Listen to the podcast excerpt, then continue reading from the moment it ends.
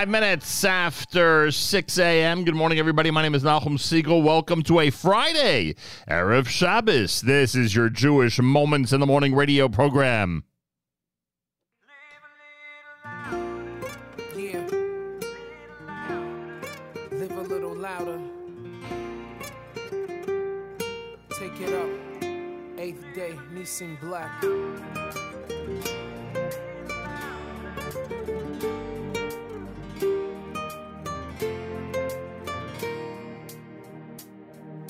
My head is feeling heavy and my steps are out of sync, when my feet can't find their rhythm and I don't know what to think, simple words have lost their meaning and my broken heart can't beat. It's in these silent moments I feel you next to me saying, Face the challenge, stare it down. Take the plunge, feet off the ground. Breathing above water. No anchor can hold you down. Say it with me now again. Live your one life mit dabren. And when your silent faith begins to fade, live a little louder. A little louder. A little louder. Live a little louder. Crashing of the ocean, traveling in the breeze from children as they play. The harmonies that fall between the notes we cannot hear, the sound of life surrounding you, are signs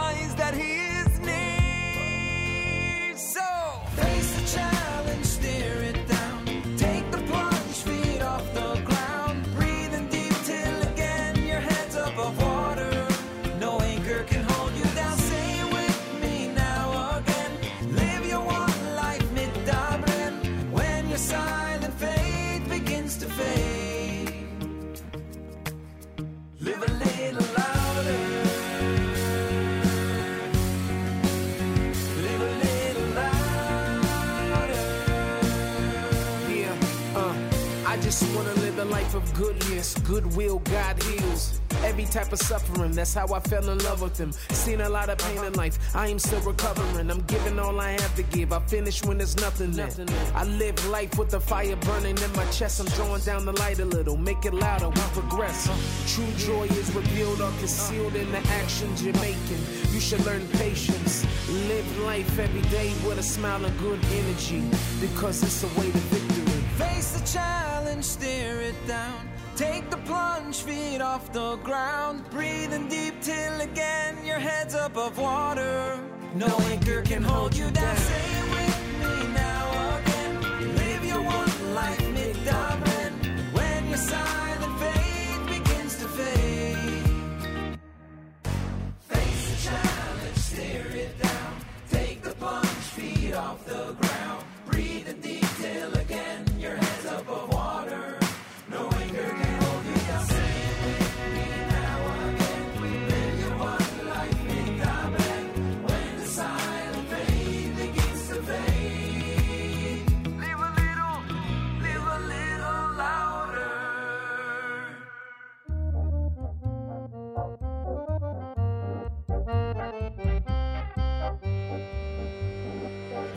noilom habu mai ein noilom habu mai ein noilom habu yo im shabos manichu mai ein noilom habu mai ein noilom habu mai ein noilom habu yo im shabos manichu mai ein noilom habu mai ein noilom habu mai ein noilom habu yo im shabos manichu mai ein noilom habu mai ein noilom habu mai ein noilom habu יום שבת מניחו יום שבת מניחו אדם פנוי לא מבו יום שבת יום שבת יום שבת יום שבת מניחו יום שבת מניחו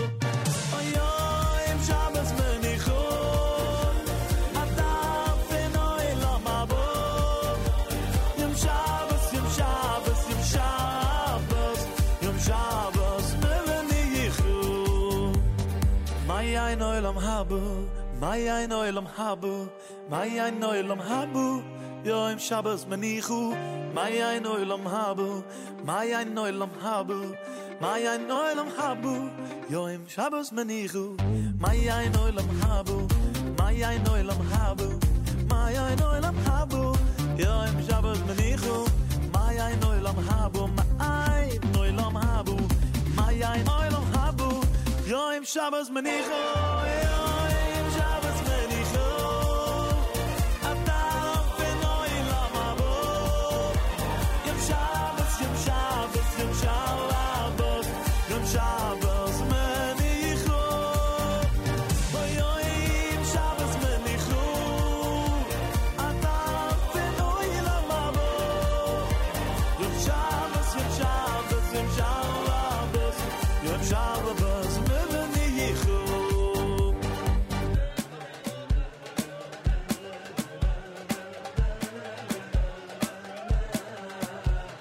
Maya in oilam habu, Maya in oilam habu, Maya in oilam habu, Yoim Shabbos menichu, Maya in oilam habu, Maya in oilam habu, Maya in oilam habu, Yoim Shabbos menichu, Maya in oilam habu, Maya in oilam habu, Maya in oilam habu, Yoim Shabbos menichu, Maya in oilam habu, Maya in oilam habu, Maya in oilam habu, Yo im Shabbos menichu, yo im Shabbos menichu.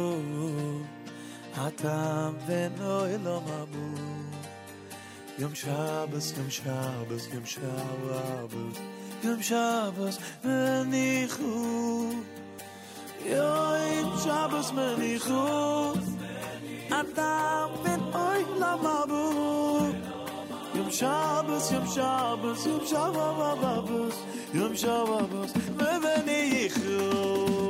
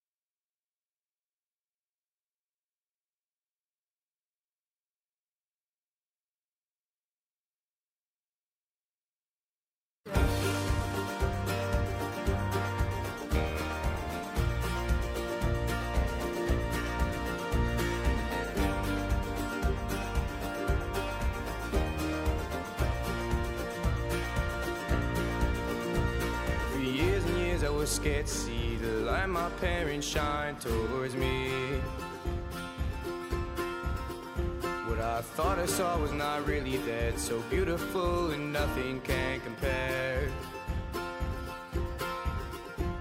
We fought so hard to get it while I sit here and neglect it. It's so beautiful, but I couldn't see it. You see me running,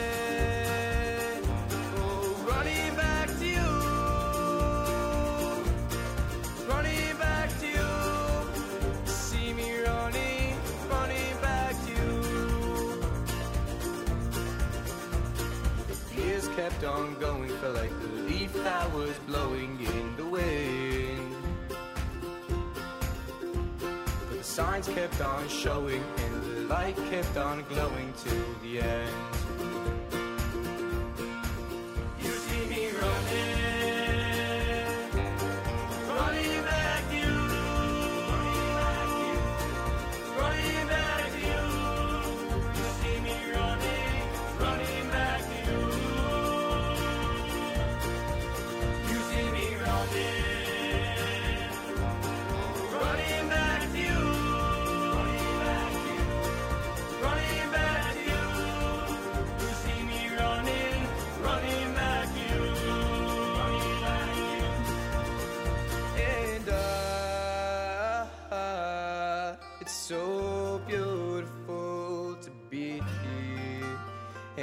Never wanna leave, never wanna leave, never wanna leave. Oh, and I, I don't have to live in fear, cause I know you're watching over me, watching over me, watching over me.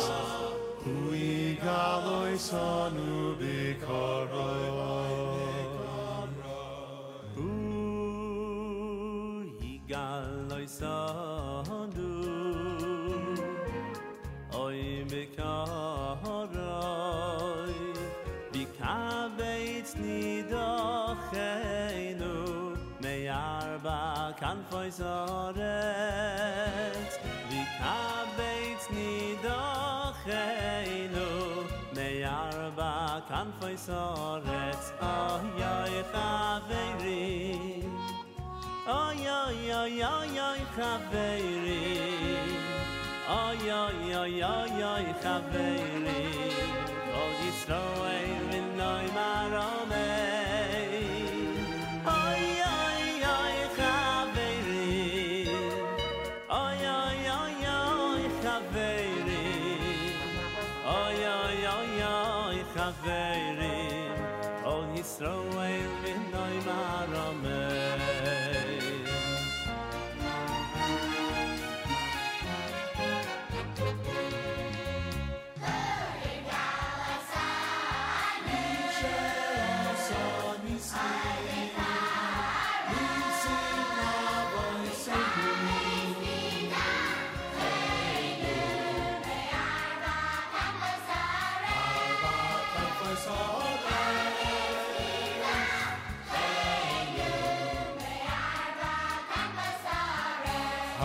ay khaveri Hay ay ay ay ay khaveri Hay ay ay ay ay khaveri Kol Yisrael v'nai maramei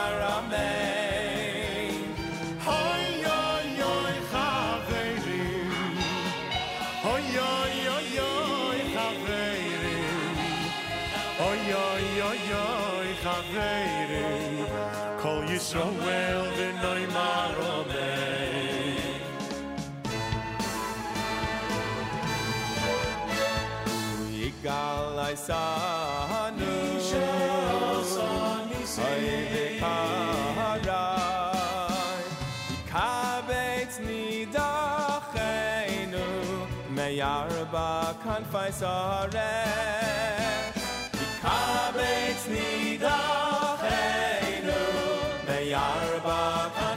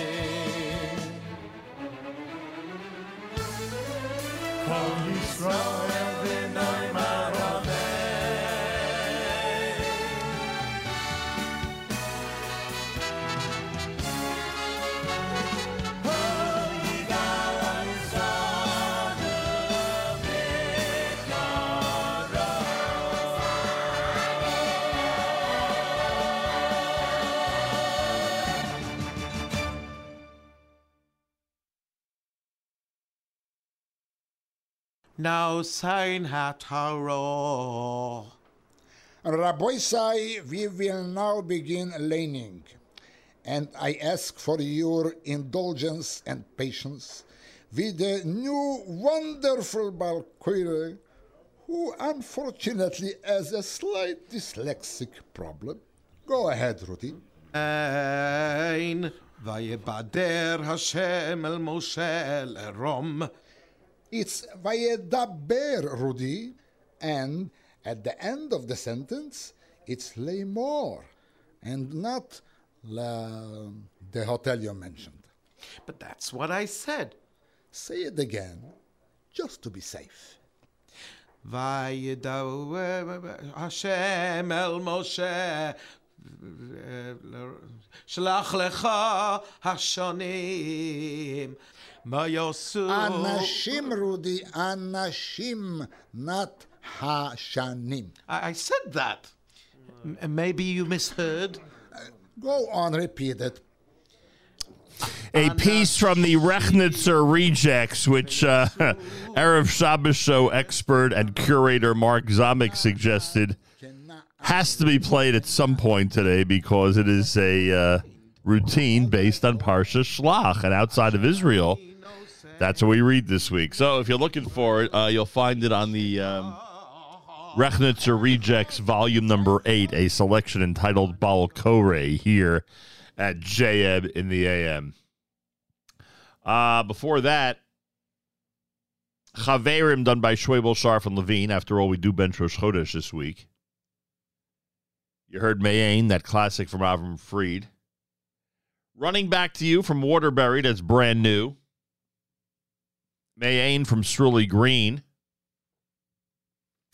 Eighth Day and Nissim Black together with a song called Little Louder. And of course, Regesh Modani opening things up. And we say good morning. Welcome to a Friday. It's Erev Shabbos, believe it or not. Shabbos Mevarchim. Uh, 16th day of June, day number 27 in the month of Sivan.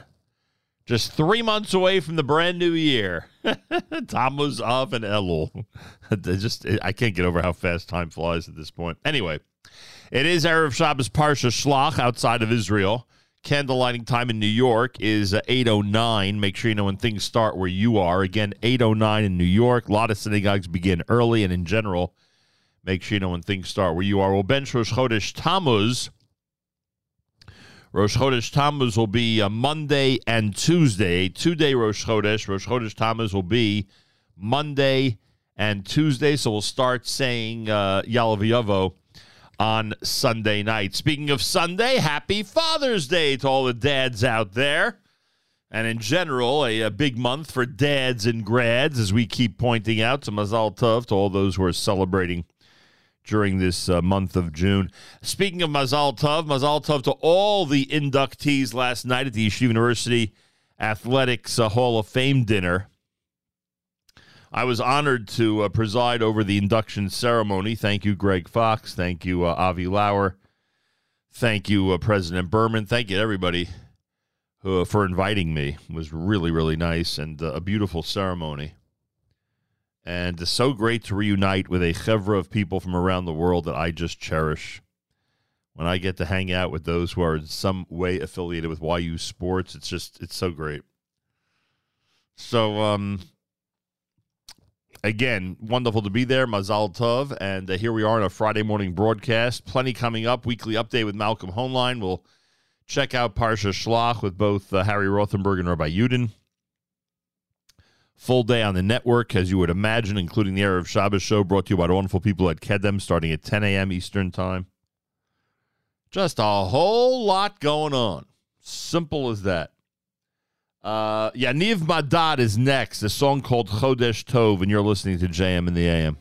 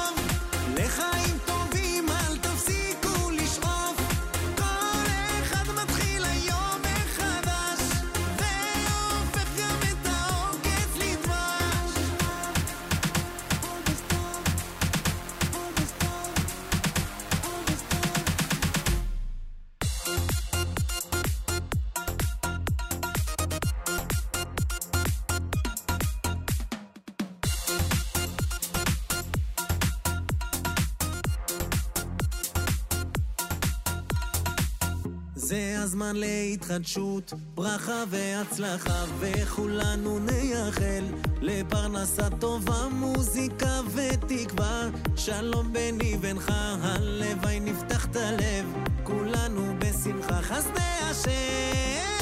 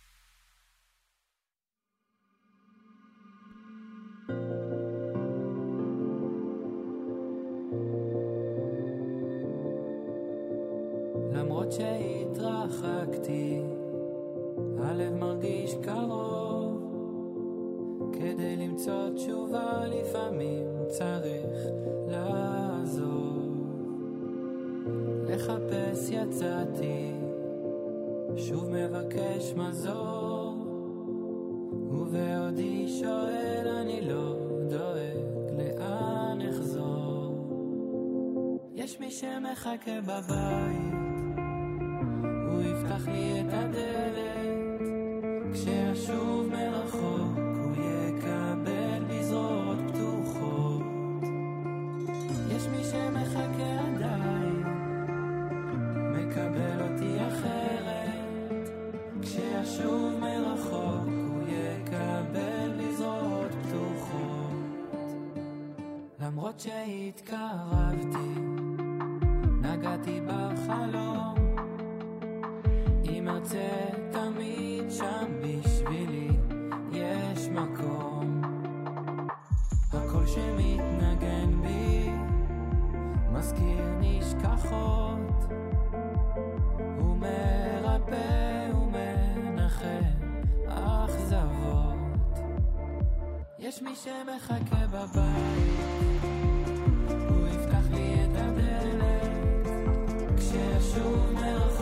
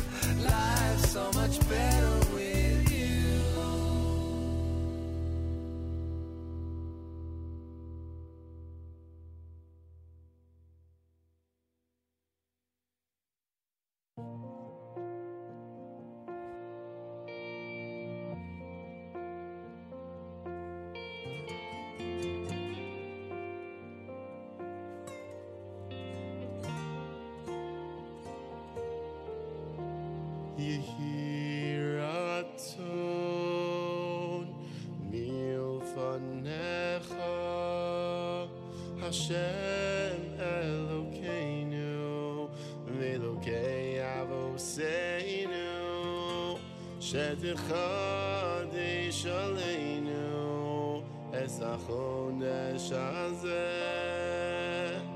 L'tov Avnevracha Yichir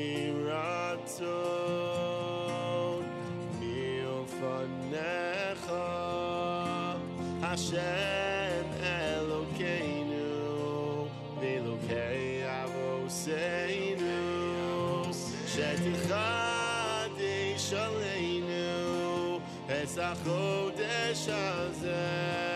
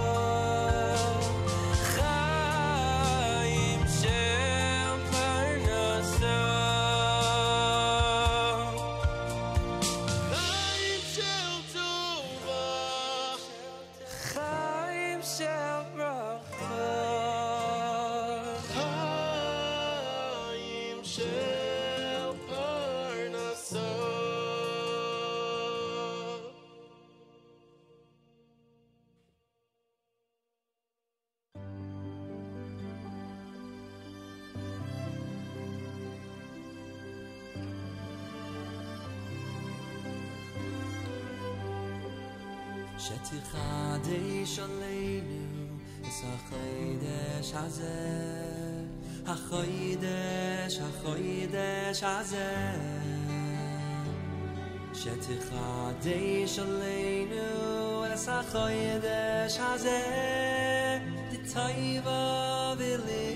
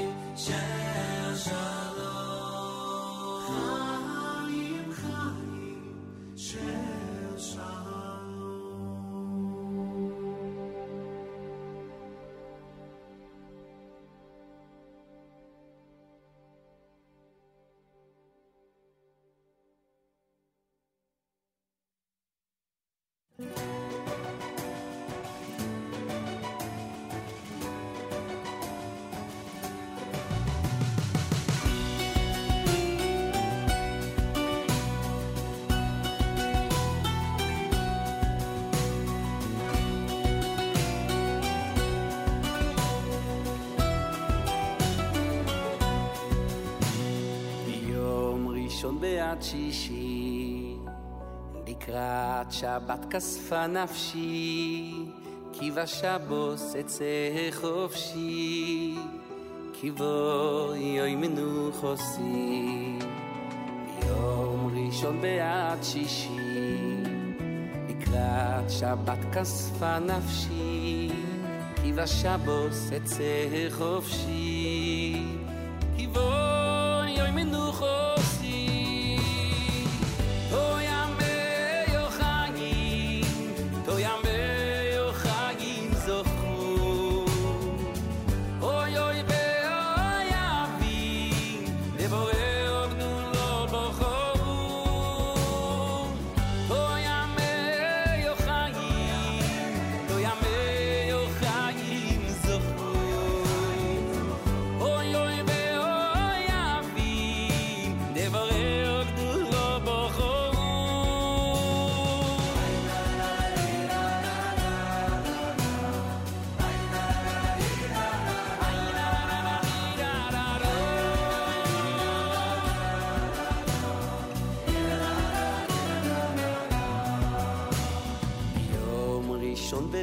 ועד שישי.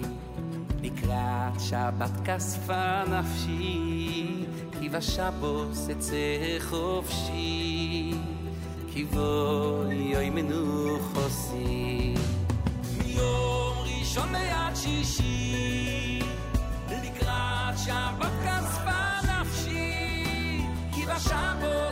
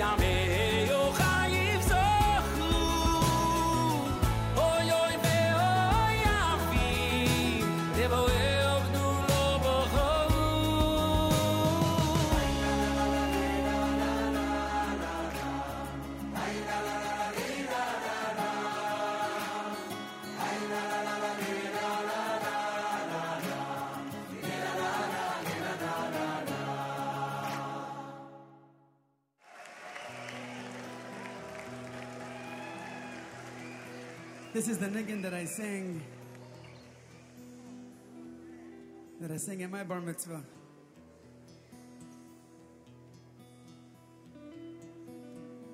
And uh, ever since then, it's the song my father and I sing together often.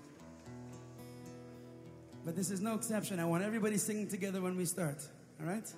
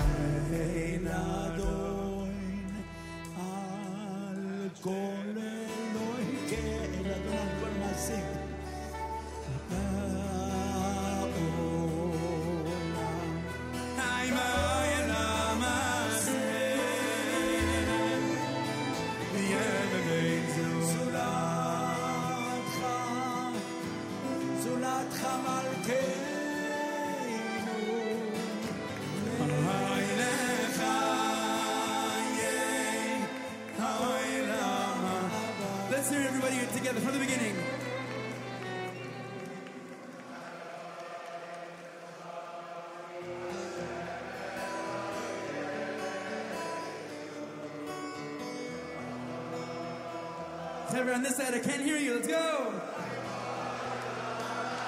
Shkoyesh. Ahoy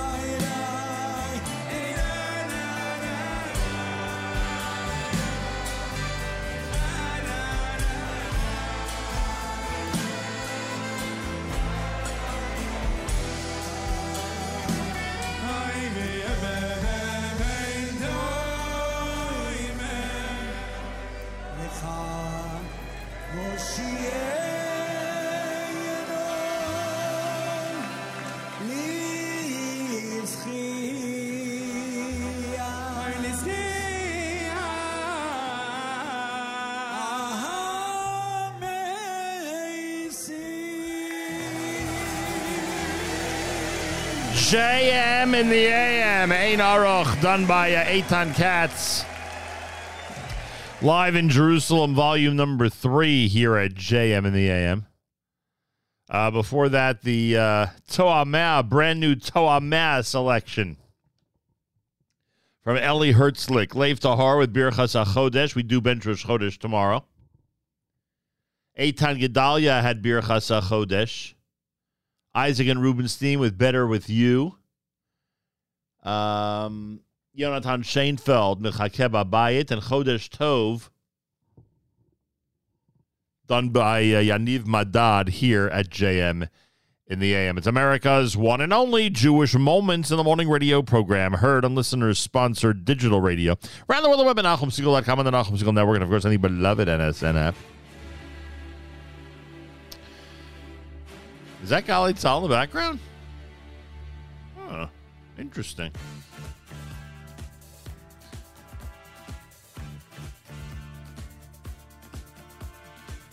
Yeah. I believe that is Gali Tzal. Erev Shabbos Friday morning here at JM and the AM Weekly Update, less than an hour away. Candlelighting on this Erev Shabbos Parsha Shlach, because we do read Shlach outside of Israel this week is uh, 809 809 many synagogues begin earlier. Make sure you know when things start where you are. And again that's new york time 809 if you're around the world at some uh, in some area. Certainly make sure you know when things start where you are. Well bench rosh chodesh tomorrow. Rosh chodesh tammuz is monday and tuesday. Rosh chodesh tammuz is monday and tuesday. We will bench rosh chodesh tomorrow by the way, Mark Zamek at uh, 10 a.m. this morning has the Erev Shabbos show. I want to remind you, those of you who are subscribers already to 24 6 24 SIX, those of you who are subscribers, you got to search NSN. You got to, you could listen to it on demand. You could listen to the Erev Shabbos on demand, like you can here. But if you're on 24 6, you got to search NSN in order to find it. So keep that in mind. If you're looking for our programming on other platforms, search NSN and that is how you can uh, discover it. Pretty easy, I get it, but you know, I want to make sure everybody knows how to find the programming that they love, and trust uh, trust me when I tell you that that uh, Erev Shabbos show is among these shows that people really, really love, to say the least. Uh, coming up, both um, Harry Rothenberg and Rabbi Yudin will talk about Parsha Shlach. Again, we read it outside of uh, of Israel this week. Uh, great weekend programming, including Avrami the Saturday Night Seagull with Ray Eliezer's Wickler tomorrow night, starting at 9 p.m. Eastern. Excuse me, 9:30 p.m. Eastern time, right after Shabbat. Sunday, it's Matas and JM Sunday, starting at 7 a.m. Eastern time, live. The guy's amazing. He brings you a great show every single Sunday morning. Make sure to be tuned in. And of course, Monday we're back here at JM in the AM. That's how it works. And um, and that'll be the next time that we present the JM in the AM broadcast. Feel free to comment on the app. Go to the NSN, Nachum Segal Network app for Android and iPhone and comment away again. Feel free to comment on the app. On Wednesday night, June the 21st, beginning at 7.15 in the main shul at the Young Israel of Kew Gardens Hills, Shmuel Sackett, the founder of Am Yisrael Chai, is going to be speaking on the topic of what every American Jew needs to know. That sounds like a very valuable get-together. 7 p.m. this coming Wednesday night. We'll give you more details for the Young Israel of Kew Gardens Hills. Uh, Gali Tzal Israel Army Radio 2 p.m. newscast next to JNN. צה"ל השעה שתיים, צהריים טובים באולפן גוני כהן עם מה שקורה עכשיו. הפרות סדר ועימותים בכפר בית עומר באזור גוש עציון. הפלסטינים טוענים כי עיתונאי נפגע.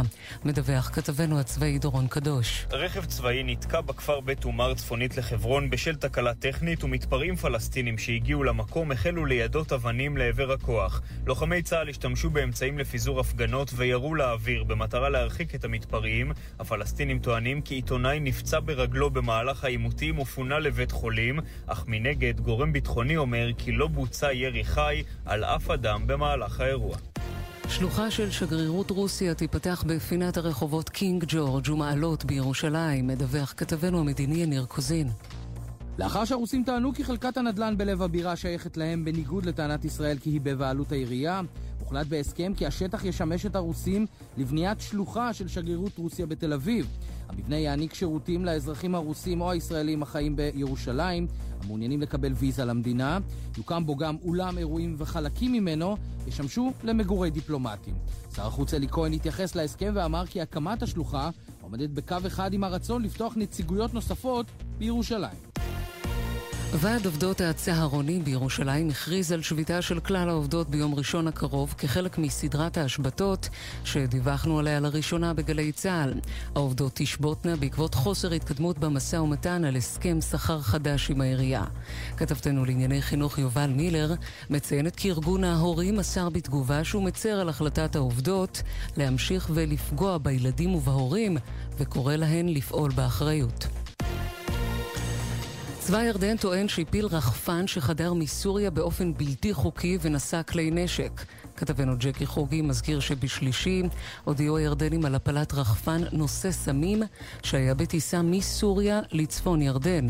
סוכנות רויטרס דיווחה שהממלכה האשימה מיליציות פרו-איראניות בהברחת סמים לשטחה כדי להעבירם לשוקי סמים במדינות המפרץ. חלוץ אמנות הפנטומימה יורם בוקר ואיש הרדיו וממייסדי להקת הנחל שמואל שי הלכו לעולמם הלילה. מדווחת כתבת התרבות טליה בנון צור. יורם בוקר, שנפטר בגיל 83 הלילה, למד את אמנות הפנטומימה בצרפת ממרסל מרסו, ובשנת 1970 הקים בארץ את תיאטרון הפנטומימה הישראלי. בשנת 2010 זכה לאות הוקרה מאיגוד אומני ישראל, בו כיהן בוועד המנהל לפני כן. שמואל שי, שהלך לעולמו גם כן הלילה בגיל 90, היה ממייסדי להקת הנחל בשנות ה-50. שי היה משדרני הרדיו הבולטים בישראל, והנחה תוכניות בכל ישראל ומאוחר יותר גם בגלי צה"ל. בשנת 2006 זכה לאות יקיר העיר תל אביב-יפו. הלווייתו תתקיים ביום ראשון בבית הקברות מנוחת עולם בנתניה בשעה 2. מזג האוויר עלייה בטמפרטורות, מחר יעשה שרבי, אלה החדשות.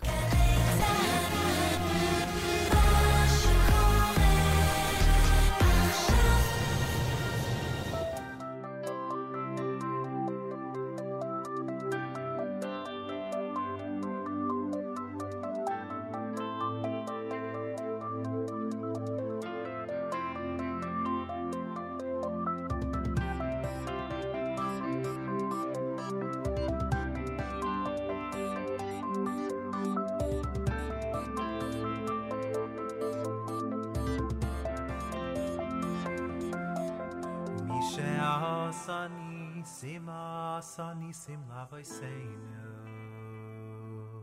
Asani sim lavoiseinu Vegalai samei avedus licherus Vegalai sam mei avdus מי שאהס אני שימאס אני שימא ואיסיינו אהס אני שימא לאבוי סיינו ויגו אלוי סמח יבדוס לחירוס ויגו אלוי סמח יבדוס לחירוס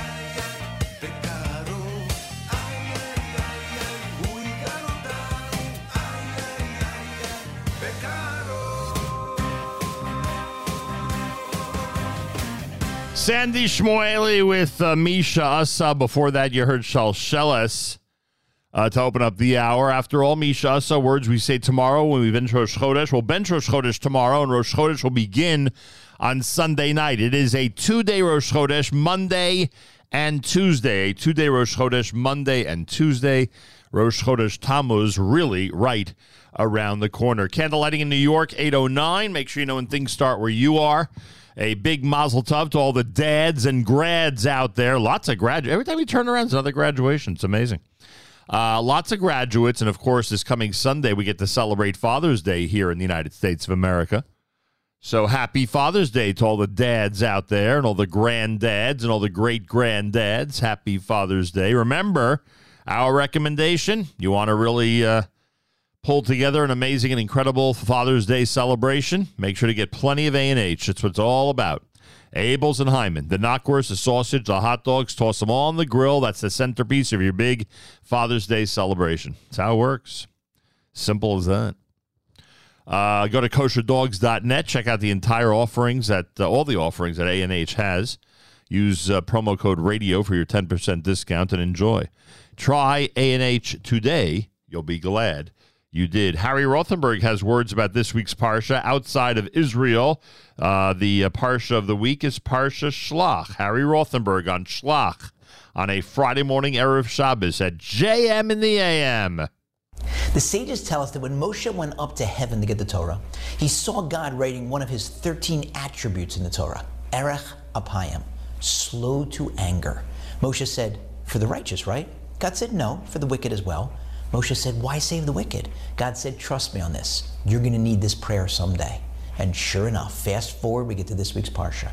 The spies, the Meraglim, come back, and 10 out of 12 of them bring home a bad report convincing their fellow Jews that they won't be able to conquer the promised land, even with God on their side. God gets very upset. And Moshe prays for mercy on behalf of the Jewish people, quoting some of God's 13 attributes, including Erech slow to anger. And the sages pick up the conversation. God says back to Moshe, one second, didn't you say only for the righteous? Moshe said, Well, yes, but didn't you say for the wicked as well? So let your words prevail over mine. I don't understand. Did God really need to remind Moshe? You think Moshe didn't remember that prior conversation? You think he wasn't a little embarrassed that he had to bring it up? Well, yes, I guess you were right. What was God trying to do? Get the last word in, stick it to Moshe? Maybe this is showing us the closeness of the relationship. Think of a long time married couple, and one of them says something to the other, and the other one doesn't listen, and sure enough, the first one was right. And with a big smile. Don't even need to say the words, you can just hum it. Mm-mm-mm-mm. I told you so, playfully. Maybe that's what was going on. Maybe God was playfully busting Moshe's chops. Almost, if we can say this about God, like God had a sense of humor, showing us just how close the relationship was between a human being and God who created the universe. It's mind boggling. And that is the way the Torah is learned in a relationship. That's why God spent 40 days and nights up in heaven teaching the Torah to Moshe instead of zapping it into his head, creating a relationship, a bond. Torah is best learned with a study partner, a study buddy, a chavrusa. The Talmud tells us a story about what happened after Reish Lakish. The long-time chavrusa of Rav Yochanan died. Rav Yochanan was despondent. The sages found him a new study partner, a razor sharp fellow. And Rav Yochanan explained to his new study partner why he was still upset. He said, When I used to study with Reish Lakish, anytime I'd say something, he'd bring me dozens of reasons why I was wrong. And I gained from that. You bring me dozens of reasons why I'm right. That doesn't help me. A study partner challenges you, pushes you out of your comfort zone, tells you when you're wrong, keeps you on your toes, and makes learning so much more interesting and exciting and rewarding. Harry Rothenberg's presentation is uh, being done in honor of a refuah shlema, a speedy recovery for Ruchama Chana Etel Bas Chava. Ruchama Chana Etel Bas Chava. Uh, we continue to uh, pray for a speedy recovery, a full recovery, a refuah shlema. Again, keep in mind Ruchama Chana Etel Bas Chava, our amazing friend. More coming up. It's JM in the AM.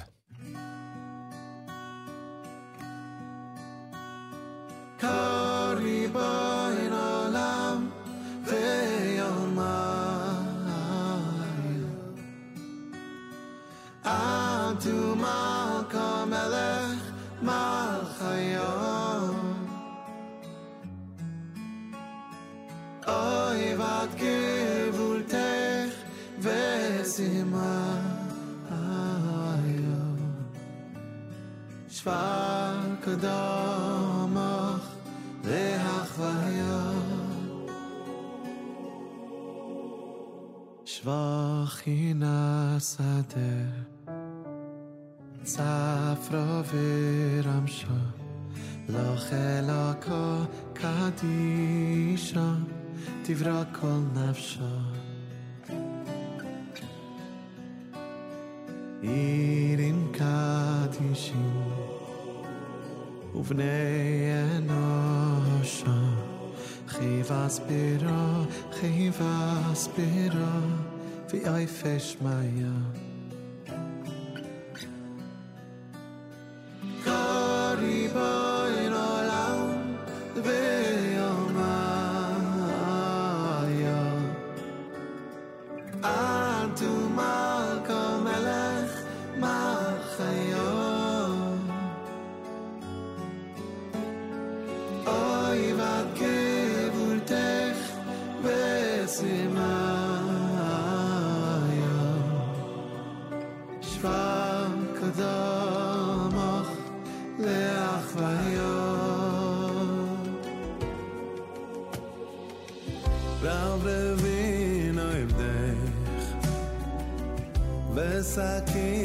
וסקיפים מוכיח רמיה וזקיף כפיפים לא יחיה גבר גבר שנין אלפים לא יעל גבורתך חוש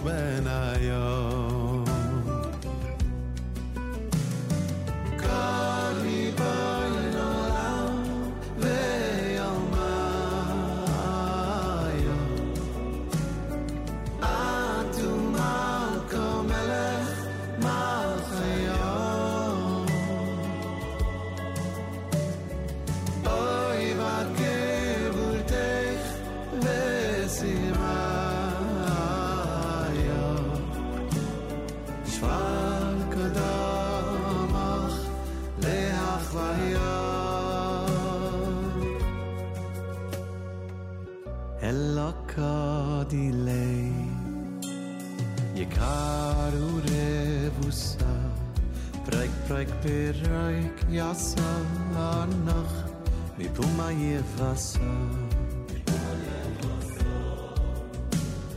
Pia pekya samech Mi goy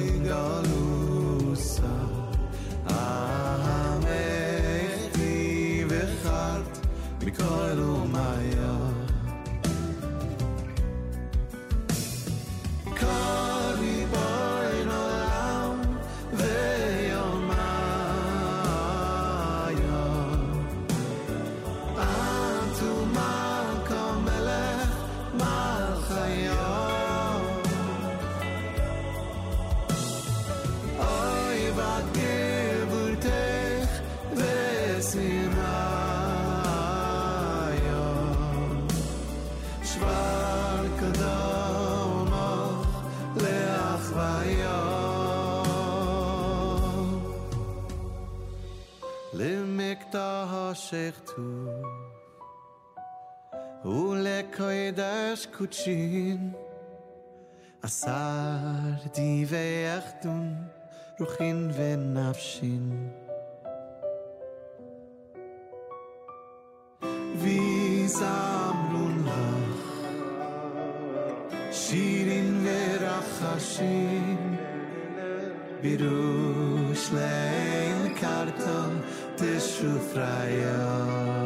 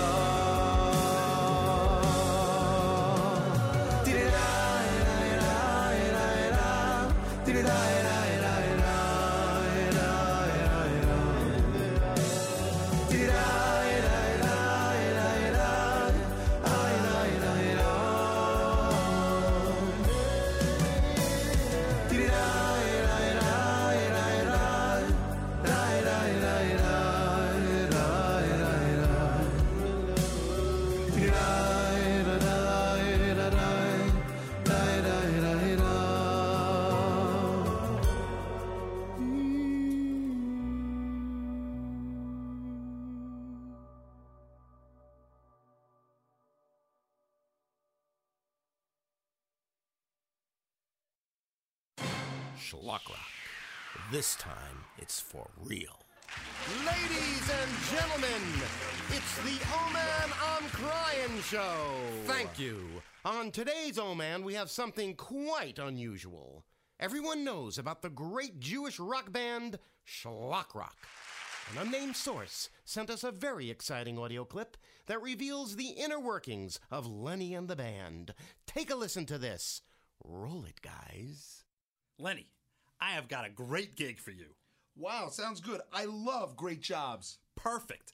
I have got a client who wants you to write the holiest Shabbat song ever written. The holiest Shabbat song?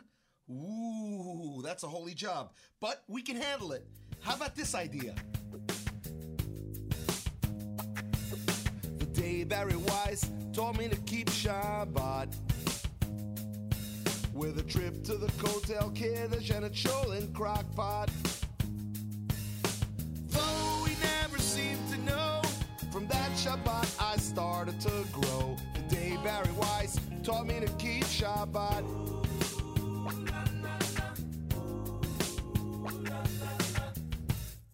All right. Oh, oh, okay. That was pretty good. I like the personal angle, but it's too personal. Give me something more global. Global, eh? Okay, how about this? Sent to me from the Manhattan Day School. Hit it, boys! If Shabbat became a notion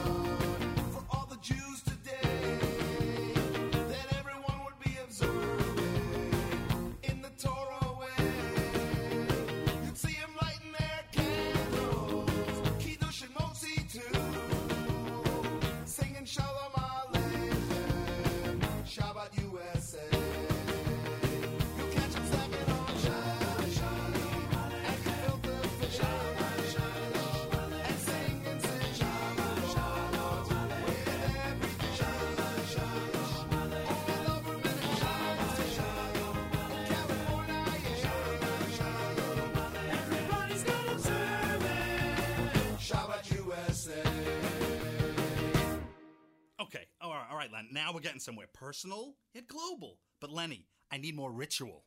Ritual? Okay, first you asked for personal, then you asked for global. You're pushing me. Oh, okay, Len. Okay, how about this? How about things we don't do on the Shabbat? Ah, things we don't do on the Shabbat. I got something perfect for you from the kosher police. It's a classic.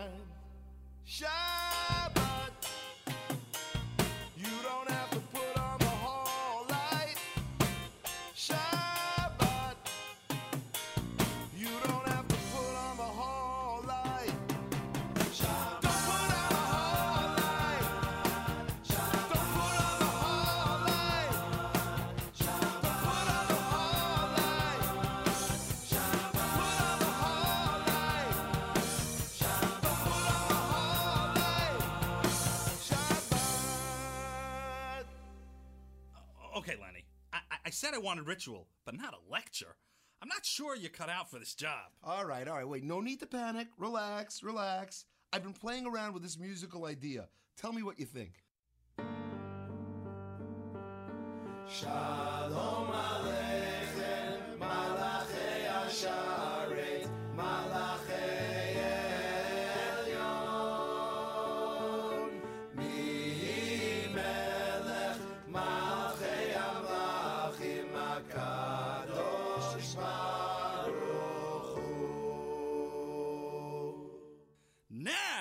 My language. I like this idea. Keep it up.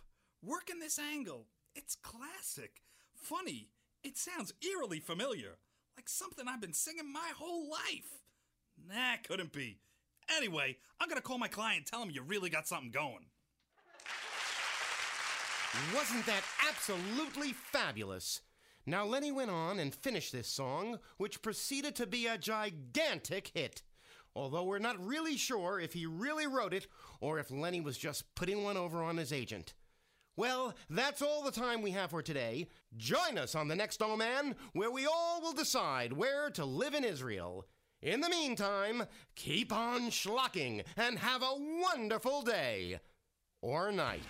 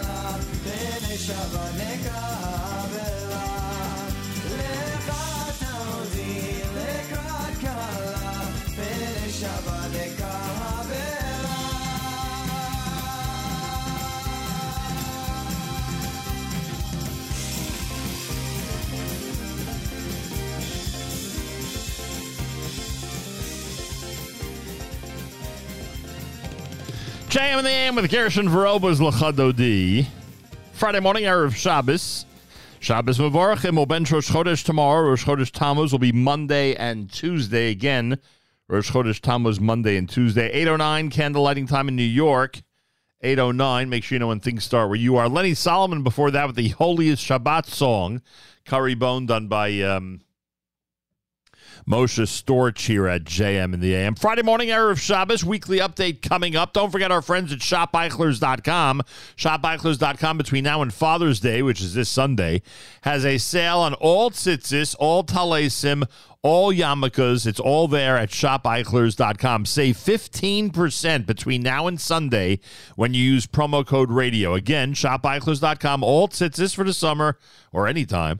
Uh, brand new talesim. You may want one for the uh, brand new year coming up.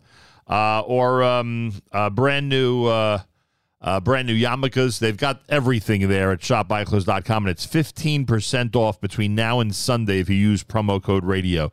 Check out shopeichlers.com and enjoy. Weekly update on the way. We're Rabbi Yudin in hour number three, and plenty more on a Friday, as you can imagine, if you keep it here at JM and the AM and the Nachum Segal Network.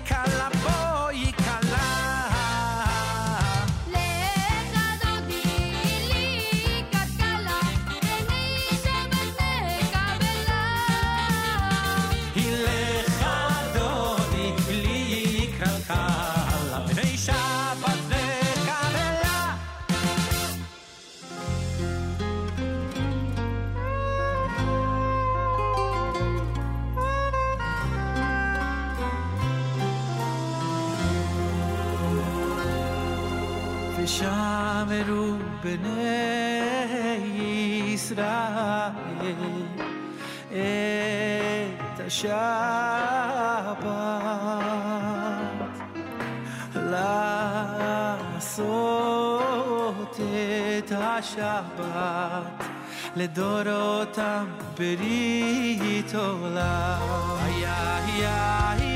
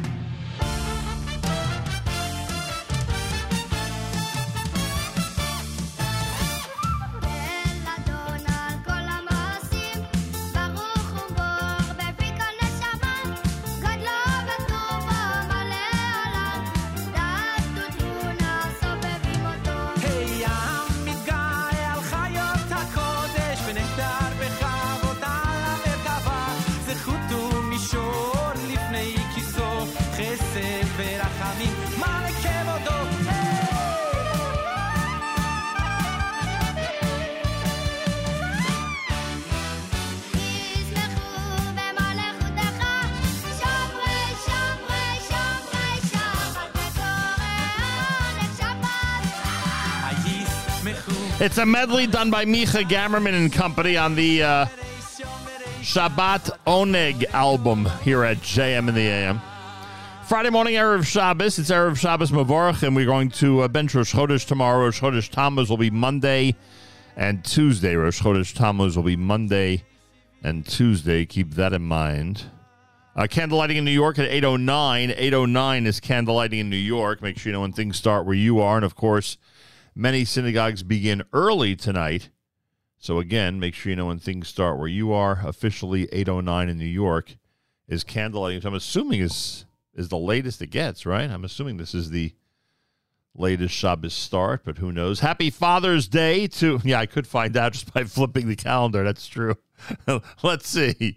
I'll experiment for a moment to see if my theory is correct. No, apparently next week it's 810, and then the following week it's 811. How do you like that? Boy, was I wrong. Uh, Father's Day is Sunday. Happy Father's Day, and of course, Mazal Tov to all the dads and grads that are celebrating in the month of June. Don't forget our friends at JewishWorldReview.com. Uh, if you'd like thousands of articles to print out before Shabbos about Israel and um, the Jewish world, go to jewishworldreview.com. Do just that, and you will be uh, as informed as ever. Go to jewishworldreview.com and enjoy. Malcolm Hoenlein is vice chairman of the Conference of Presidents of Major American Jewish Organizations with us Fridays for the weekly update here at JM and the AM. Mr. Hoenlein, welcome back to JM and the AM. Yeah, good morning to you, Nachum.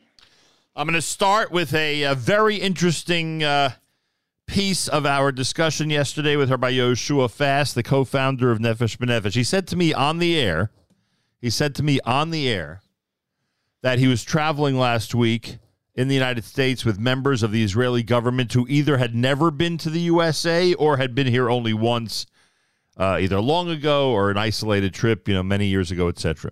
And the impression that they got in this country, the takeaway that they left the United States with was how comfortable the American Jewish community is here in the United States. And they were not talking about the wealth and the luxury that we enjoy. They were talking about the simple uh, idea of comfort uh, and how we feel living here in the United States. Now, again, for those who've been, you know, 99% of their lives in Israel, they're expecting, uh, because you know, they grew up with this impression that Jews in the diaspora, you know, can't exactly sleep well at night. You never know what may happen. Uh, it, it, can, it can possibly be as comfortable for Jews outside of Israel as in Israel. And I wanted to get your reaction to this because, frankly, Malcolm, you and I both know that with everything going on, including continued public speeches at graduations and colleges that laud the uh, Palestinian cause and condemn Zionism and make outrageous statements about the Jewish community, etc., despite all of that, there's a great degree of comfort, some might say unprecedented in Jewish history, comfort for the American Jewish community in this country. Your reaction to this? Well, it's true to and and America offers a lot to the Jews, but anybody who doesn't see the signs and the troubling signs uh, in so many realms and the shifting demographics of America, the shifting political situation in America, and the the uh, comparison to Israel is a is a false one. Israel offers a Jew the fullest life as a Jew, which cannot be compared to anything in the diaspora. So it's not because Jews are uncomfortable here that they should be going and they should be seeing the connection to Israel, but because of the elevated status and, and the importance of Aliyah is not just it should be. You should be going there for positive and, and, and images. On the other hand, we see many troubling signs and, and the, the increase in the anti-Semitic incidents. And I know there's some reports that say it's down a little bit, down this, down that. That's not consistent. And the the growth of, on the internet and on the campuses, which we know affects then how future generations feel. So you have activist groups are the ones that are most hostile to Israel, and the bulk who are indifferent and will not stand up for it. So we we have to look at the at the reality of our situation wherever we are and wherever we have been, and that those who have the foresight usually fared better. But isn't it interesting how the I, I let's call it average uh, you know, um, educated Israeli, I'd have to assume that these people were in that category, that they would suspect that the default would be that those who live outside of Israel can't possibly be at a 100% uh, place of comfort, right? They would expect that it's got to be just based on Jewish history and based on how they grew up, knowing that, you know, things are so much safer and better for Jews in Israel than outside of Israel. Uh, they figured they, they have to feel the trepidation here. And of course, they felt exactly the opposite. They were shocked at just how comfortable everybody is in this country. And by the way, you're somebody. I mean, there are many people out there, but certainly you're uh, chief among them who spends you know half their time doing everything to defend and promote the state of Israel. And at the same time, you know, you do not neglect, and you think it's important, understandably so, to secure the community's place here in this country, right? Be- Meeting with local officials and certainly federal officials, et cetera, and having good relationships with all of them. But I think we need more of that 50 50. I think there's so many people and leaders in our community who are so focused on doing everything possible to make life as good as possible here and forging those relationships to benefit the Jewish community here. And they don't spend any time, any of the other 50% worried about and doing everything in their power uh, to, uh, to strengthen the state of Israel. So I think that's an important piece to remember as well.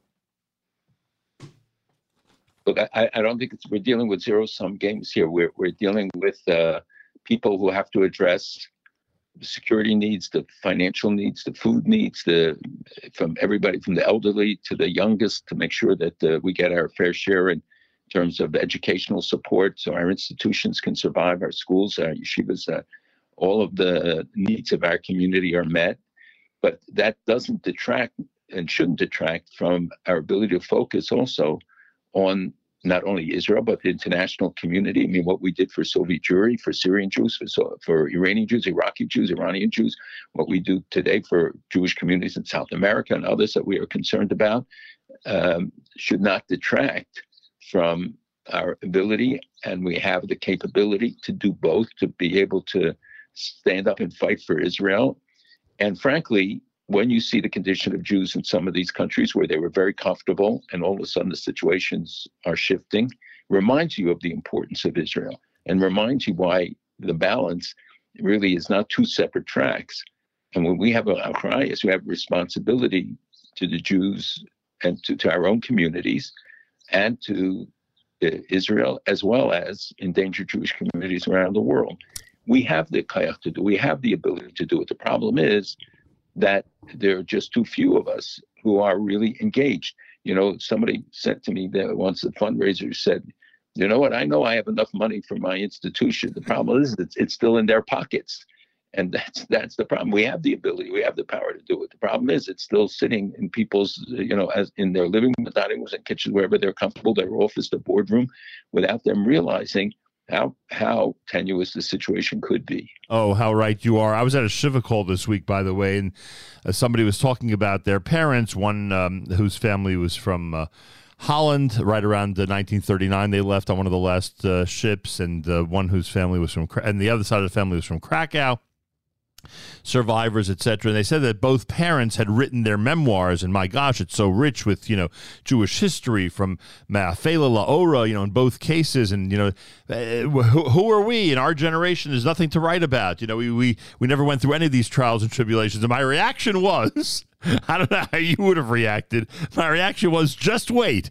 Just wait. If we know Jewish history, everybody at some time is going to have to overcome adversity, both individually and as a community, in order to survive as Jews. Now, I know you think I'm being dramatic, and I get it. There's a lot of drama there. But people are losing focus that everything we've seen in our history does get repeated. And we've got to do everything in our power to make sure to, you know, to, that, that we're prepared for situations like that. I don't think our community here in the United States is prepared at all for it. And by the way, perfect segue you have and, and look again you know you're a leader who speaks up but you have to be disappointed in jewish leadership that again as these speeches are being made from graduations and people are are giving their pro-palestinian rhetoric and condemning zionism and hating israelis publicly it has to trouble you that you're not joined by more jewish leaders who are emphatically out, outraged publicly outraged by what they're hearing in forum like that Well, I think that uh, you know there are instances where I know uh, people, and I've made that choice too at times, when we deal with very delicate situations, where you have to balance how, what the response is. What's the most effective response to build the best uh, to to assure that you get accountability and that you address it. The situation community demands that people speak out. This is federal, uh, I mean, state taxes, city taxes are paying for these people and for the situation. When the, the, the dean applauds the speech, when the person was elected by the classmates. Now, just think of what what was going on in the two, three years, whatever they were in law school there, the kind of rhetoric, the kind of hatred that was that was being spewed that her classmates would would elect her to be the spokesperson and roundly applaud and, and support the lies, distortions, and misrepresentations that we that we heard there. Now the the um, the truth is that people have to be aware of the circumstances, and sometimes it's easier. So we point out what's going on in Europe because people are able to focus. Maybe distance gives them clarity, but the fact is that what happens there is happening here just sometimes it comes a little later. But now with the internet, with the, the different communication system, it's you cannot separate it. And the hatred crosses borders, boundaries, oceans. There's hard to make a distinction. Of course, each country is sui generis and, and it's unique. I do think that the president coming out with a uh, and addressing and having the White House create this plan, even though it, it has flaws and and there are prob- it's problematic in some regards. But the fact is that, that that putting it on the national agenda and demanding that every agency begin to address it, because most of them think that they're exempt from it, when in fact there is a relevance of every single agency. You know, somebody asked me, well, what does agriculture got to do with it? And the answer is kosher food. In the programs, there are a lot of programs that don't offer kosher food to people who are entitled to SNAP and other benefits. The the Bureau of Prisons we have many problems in, in the prisons of anti-Semitism, you know, denying kosher food or whatever uh, issues arise. So every agency, and if they're really held to account, but that means they have to be held to account, and if there are, and they have to file reports supposedly by the fall. Um, so I think that that you know while while the focus has been on some of the criticism, and the um, you know I, I saw the CAIR Committee on Islamic American Relations. And to me, the significance of their statement was what they welcome and what they and how they interpret it tells us the weakness and where we have to strengthen, and especially on the the, the commitment to the IHRA definition, which they there's the plan embraces doesn't endorse. So they grab on that and say, you see, it doesn't endorse it. It does mention the nexus definition, which is not good, and it doesn't bar BDS, and it doesn't bar this and doesn't bar that. So you know, it's a guide to me about what the failures are. But but when if the federal government really does it, and we get the FBI and the DHS to really and and they do cooperate and they have been helpful and they're helping us with the assembling statistics and responding to anti-Semitic incidents. But the fact is that much more should be done, and we saw it in the report that was filed, where major cities left out of the report, where the number of anti-Semitic incidents were were the highest. And uh, so we have we have to be on our toes, be watching everything, be prepared to speak out when when it's appropriate, to be to, to work behind the scenes when it's appropriate, but to keep in mind all the time what our longer term obligation. It's not just that second, but we have to look at this long term, and the trends certainly should be of concern to anybody who sees them. No question about it. Well said. By the way, on- the topic of anti Semitism, do you think that the Tree of Life case could actually end with a death penalty, or that's a real long shot? you know the the fact that they didn't call any witnesses they didn't put him on the stand that uh, i mean they obviously know what the outcome is and maybe you know there's some sort of uh, a hope there on their part uh, to avoid uh, the death penalty. Um, i think it's it's a long shot in any place in the united states today to get a, a death penalty but uh, certainly i think he'll be in prison for the rest of his life uh, that's for sure. But it, you know there has to be a message. And the and the message of the punishment because too often look at the deals that have been reached with some of those who carried out the attacks they get a slap on the wrist they get you know 18 days three months you know minimal sentences which is probably on the part of some of the prosecutors not what they wanted but because that's probably what they could get through a, a, a, a, process that either a jury or a judge would not give as strong a sentence as they would want, so they take what they can get. But we have to send that message that is not going to be tolerated. Uh, the United States has offered sanction relief to Iran in the latest proposal in terms of a deal um, in exchange, I guess, for a limited Iranian progress in their nuclear program. Would that be the nature of this deal?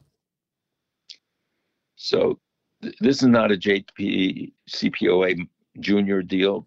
This is far less than less for less, which, as you know, I talked about for a long time that this thing was in the offing, that there was that there were talks going on, and what what they released so far, 2.7 billion dollars from Iraq this uh, week. suppo- yeah, this past week. That that money was already released. It's it's part of the money being held by the Iraqi government, uh, Iranian money, but it was to pay for past oil and gas shipments.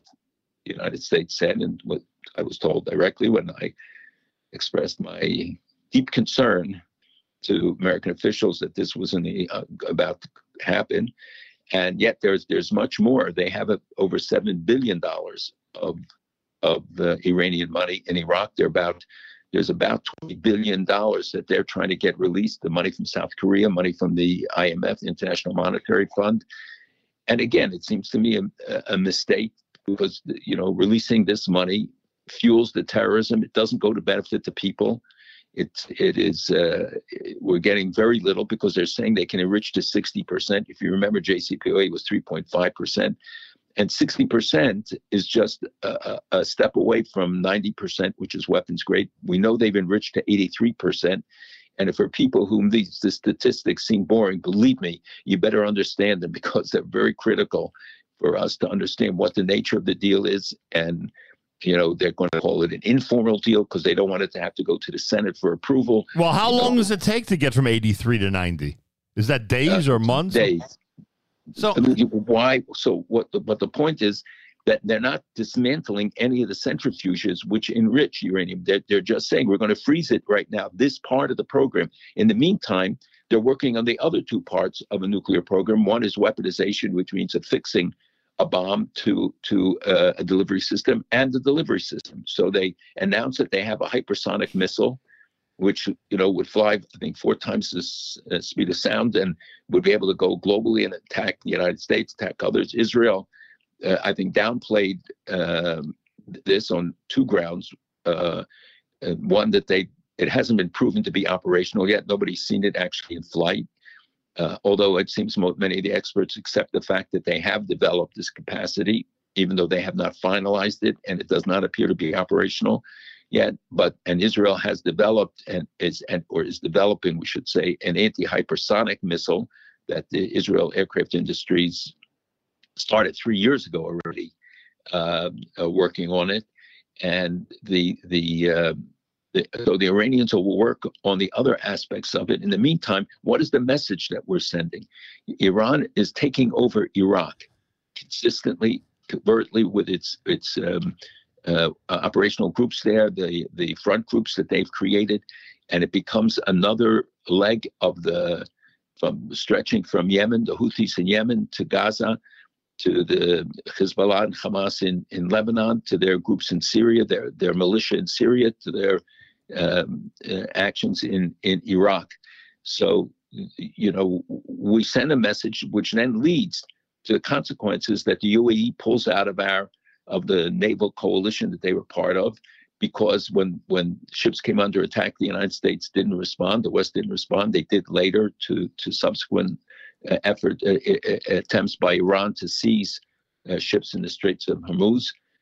Uh, and again don't take don't glaze over man. This is people better listen and read the what what is really happening on the ground because it's very limited coverage in the media. But these are the things that can have transformative impacts. And what I think it's a mistake to make any deal with Iran. The they're saying that this is just all this money is being paid directly to companies for things that were provided. But a, it's the symbolism, the message that it sends to, to the rest of the world. That and what is the message we send to the Iraqis and others if we make a deal with the uh, with them uh, with Iran? Uh, and they're saying, well, they won't go beyond 60%, and they won't attack American contractors in Syria and Iraq. It directly and most of all by its uh, proxies, and that they would contribute, they would uh, cooperate more with the, the nuclear inspectors. Well, those who've been listening, I've been telling you all along how they have not cooperated, and also they're supposed to not sell ballistic missiles to Russia, and and they want unfreeze more and more billions of dollars, which we know is the is the fuel of terrorism. So I'm I think it's very disturbing development, even if it's in a limited context. Uh, Israel continues to target the weapons depots, which means Iran is still sending in weapons to their militia in in Syria, certainly to Lebanon, and you know this is all intertwined. It's America's one and only Jewish Moments in the Morning radio program, heard on listeners sponsored digital radio. Around the world, the web at NachumSegal.com and the Segal Network, and of course on the beloved NSN app. Malcolm Hoenlein, Vice Chairman, Conference of Presidents of Major American Jewish Organizations. But all of this is based on a premise that it seems everybody wants to ignore. And that is that that we're essentially at the point, and I think you're ready to agree, we're at the point where there is going to be a nuclear Iran, and they will be weaponized. Like it's it's sort of like every, and, and that's why I don't understand the whole set, the whole you know lifting of sanctions at this point. We're talking about a lot of money, as you just described, money that's being used for terror purposes, essentially, and it's being freed up. And and the reality is that we're just whatever it is, days, weeks, months away from Iran. And now the Western world, as Israel has been warning everybody, has to adjust and deal with this fact that they're going to be, you know, nuclearized and figure out what to do now going forward. Isn't it time to just come to that reality, that realization? Well, we may be moving towards that end and crossed quite a few red lines uh, as you saw that Israel laid down the significance of the deal, saying it was a small deal that we can handle. Well, I think that there's domestic politics involved in that too. That the people, you know, nobody want, no government wants to be blamed and, and be criticized for the fact that under their watch, the the deal that they were trying to prevent didn't did move forward, even if it's in a, a very limited context and it's not the size of the JCPOA and it's not a resumption of the JCPOA but it is a JCPOA junior or less than that. It doesn't matter. It's to me that's why I keep saying about what what people understand the messages, and we know that they lie. There's a a, a tradition called taqiyya, which is um, where you're allowed to lie in Islam to serve a national purpose or to move ahead. And Khomeini speaks openly. He, he talked about the three key words: honor, wisdom, and expediency but the, the, this doctrine of dissimulation is a very much part of that expediency. And he uses this to describe why they accepted the 2015 JCPOA deal, why they're able to expect these deals, and w- what underlies the policy, which is to lie to the West. So they can say, you know, we're going to allow more inspectors. Did they allow it? Well, under all the deals they were required to, and they did not. They still ha- have hidden facilities which we don't uh, have uh, a- access to. Uh, they continue they to provide weapons to Russia in in the in the Ukraine. None of this, and the violations of human rights at home. You know, executions. That we we believe that already. They've executed 300 people this year, and last month was the biggest month of all. What happened to the human rights agenda? What happens to all of the other things that were supposedly, you know, be considerations and how we deal with uh, with, with Iran while it escalates its attacks or in Syria and elsewhere, uh, and and continues its nefarious activities, especially in South America, which we seem to disregard completely, oh and and the growing naval power, which is usually a precursor to what they do in other realms. so you got to look at the total picture to understand what the significance of each part is. But just remember, nothing is being dismantled, so everything is in place, which means that they can activate it overnight. Would anything be different if Russia and Ukraine were not at war with each other? Uh, it, Russia's so dependent, it seems now, on whatever Iran's you know able to get to them, whether it's drones or anything else. Uh, that maybe if they weren't at war, they, they would not be as uh, it would not be as much to Iran's advantage. Maybe even Russia might I, mean, I don't know what they've done in the past, but might put you know help put pressure on Iran in terms of their uh, nuclear advancement. Would it be any different this situation if Russia was not at war? I do believe the situation would be different if we did not have the war. For one thing, our resources wouldn't be as taxed. That we don't have, you know, we don't replace the stockpiles, for instance, that we had in Israel, uh, the prepositioning of equipment that we had in South Korea. That the um, the strains in terms of military budgets, et cetera, are are uh, are greater than um, would otherwise be the case. I think it also elevated Iran's ability because of its sales to Russia of munitions, ammunition, and others, drones, and uh, and now also negotiating about selling ballistic missiles, which uh, supposedly this deal will, will stop. But we know that they'll sell it to them clandestinely, that, that they violate every deal that they sign anyway. But they also are selling the oil for Russia that is supposed to be sanctioned. So they have they've benefited they've gotten income at a time when when their people are standing up against them there have been amazing demonstrations that i've reported on repeatedly about the internal manifestations that that just because you don't read about the demonstrations doesn't mean that they aren't going on and that the people don't feel the same way that they did. They clamp down uh, more on them. Uh, and israel has to then respond by developing like the naval iron dome system and all the other capacities that it has to devote to um, to, to countering the potential threats from uh, all around it, and and most of which are tied to um, tied to to Iran. And then we look at the these uh, new coalitions that Iran, together with India, Pakistan, the Gulf states, creates its own naval alliance that they say will patrol the northern Gulf. These are all things with long-term consequences.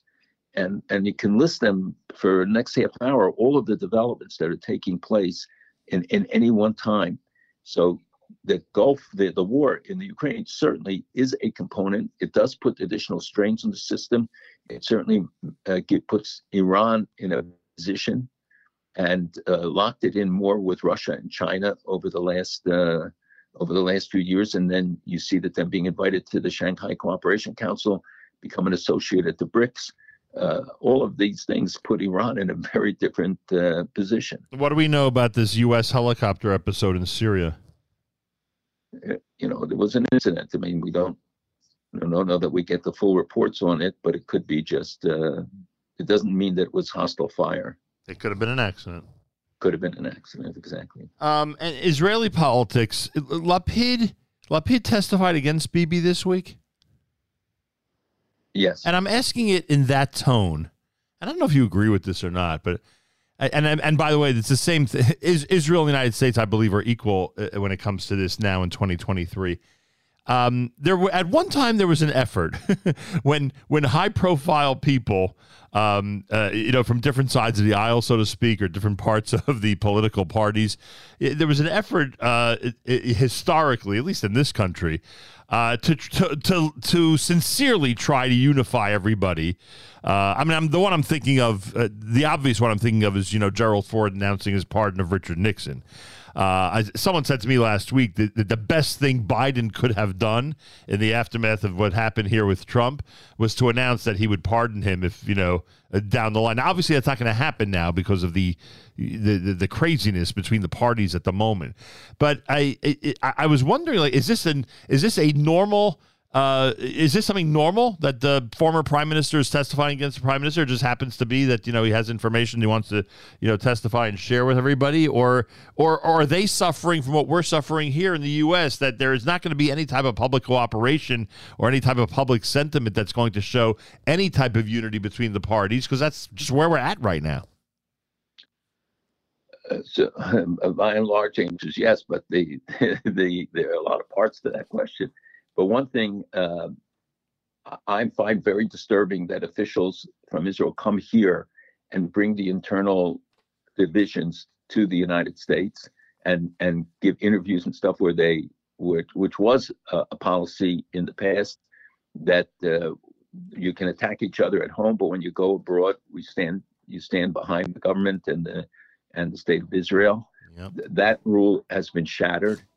Uh, I think the the um, the trials are a separate track that we have to look at. That uh, you see that as soon as the vote took place at the Knesset, and a member of the opposition got elected to the judicial review panel, then they broke off all the talks. That would seem to me to be the point which you say, okay, now we'll do more talks when four members of Bibi's coalition joined the opposition. Now, it may well be with Bibi's permission. Some people speculate that this is the outcome Bibi wanted because he thinks that the demonstrations will be diminished and it also buys him some time. Um, and, you know, there's one from the opposition, one from the coalition that elected, and there'll be one more, but that's been put off for a while. So the you, you- just have to take each part and try to assess. But clearly, the, a lot of the dignity that we saw, let's say, in Begin's time and other times, there are being, you know, the kind of things that uh, you had internal differences, you had differences between between Rabin and Peres and the name calling and stuff. But but you put on a front at least, and when you're facing all the challenges, only some of which we we've talked about, uh, we look at the UN and you see this Commission of Inquiry coming out with a report that is so vicious, so flawed, so anti-Israel. It, it's and no surprise because the three people in charge of the Commission of Inquiry, which is unlimited in funding and in, in length, uh, are are known have made anti-Semitic comments in the past and are, are uh, hostile uh, to to Israel. Uh, so w- this is a time when you need a united front, and whatever differences exist in Israel, and it's legitimate to have debates over some of these issues. But don't bring those fights here. Don't don't try to enlist Americans uh, on one side or the other uh, on the internal issues. Though people have a right to express their views and their concerns in responsible ways. So yes, I think that there is a change. I think that we're we're um, you know people are looking at Netanyahu as being vulnerable. You know, right now the polls show him. I think even with uh, Benny Gantz, uh, which is a surprise to to many people. Uh, again, you can't predict in Israeli politics whatever what will be in the future, but I think it's a very a very delicate and and uh, time. I think that the demonstrations can be turned into a positive if they they stop now and that they got people activated, interested, young people. Hopefully, it can be directed towards positive engagement uh, with the state. Uh, the fact that they didn't burn the flags but carried the flags and waved them means they're not disassociating from from the state. But the uh, you know this kind of heightened uh, atmosphere and more intense atmosphere, leaders especially have to be very careful with what they say and what they unleash. Yeah, plus the media just fuels the fire to a degree. Worse than We've never seen it. Israeli media is just some of it just beyond any belief. But so you can't believe it anyway. That's true. And we've never seen it to this degree. But again, you know, the speed with which things happen and the, the rhetoric that people get away with and, you know, in, in simple sentences on social media these days just make it almost impossible, frankly. But uh, hey, I don't want to be that old fashioned guy who's complaining about the way things are here in 2023. Finally, in light of this week's events, how would you describe the Saudi Arabia and China relationship?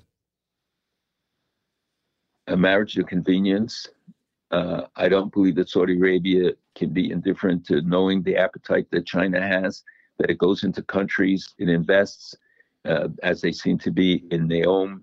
Um, but we know that they extract a heavy price ultimately. Most countries, they go in, they lend money, which they don't have to do in Saudi case, but build a dependency. They they have a, an insatiable appetite for energy.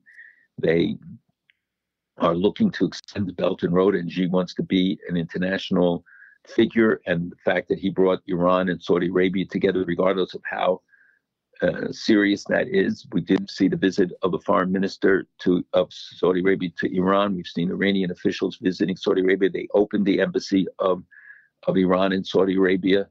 They they have taken uh, some uh, again superficial steps.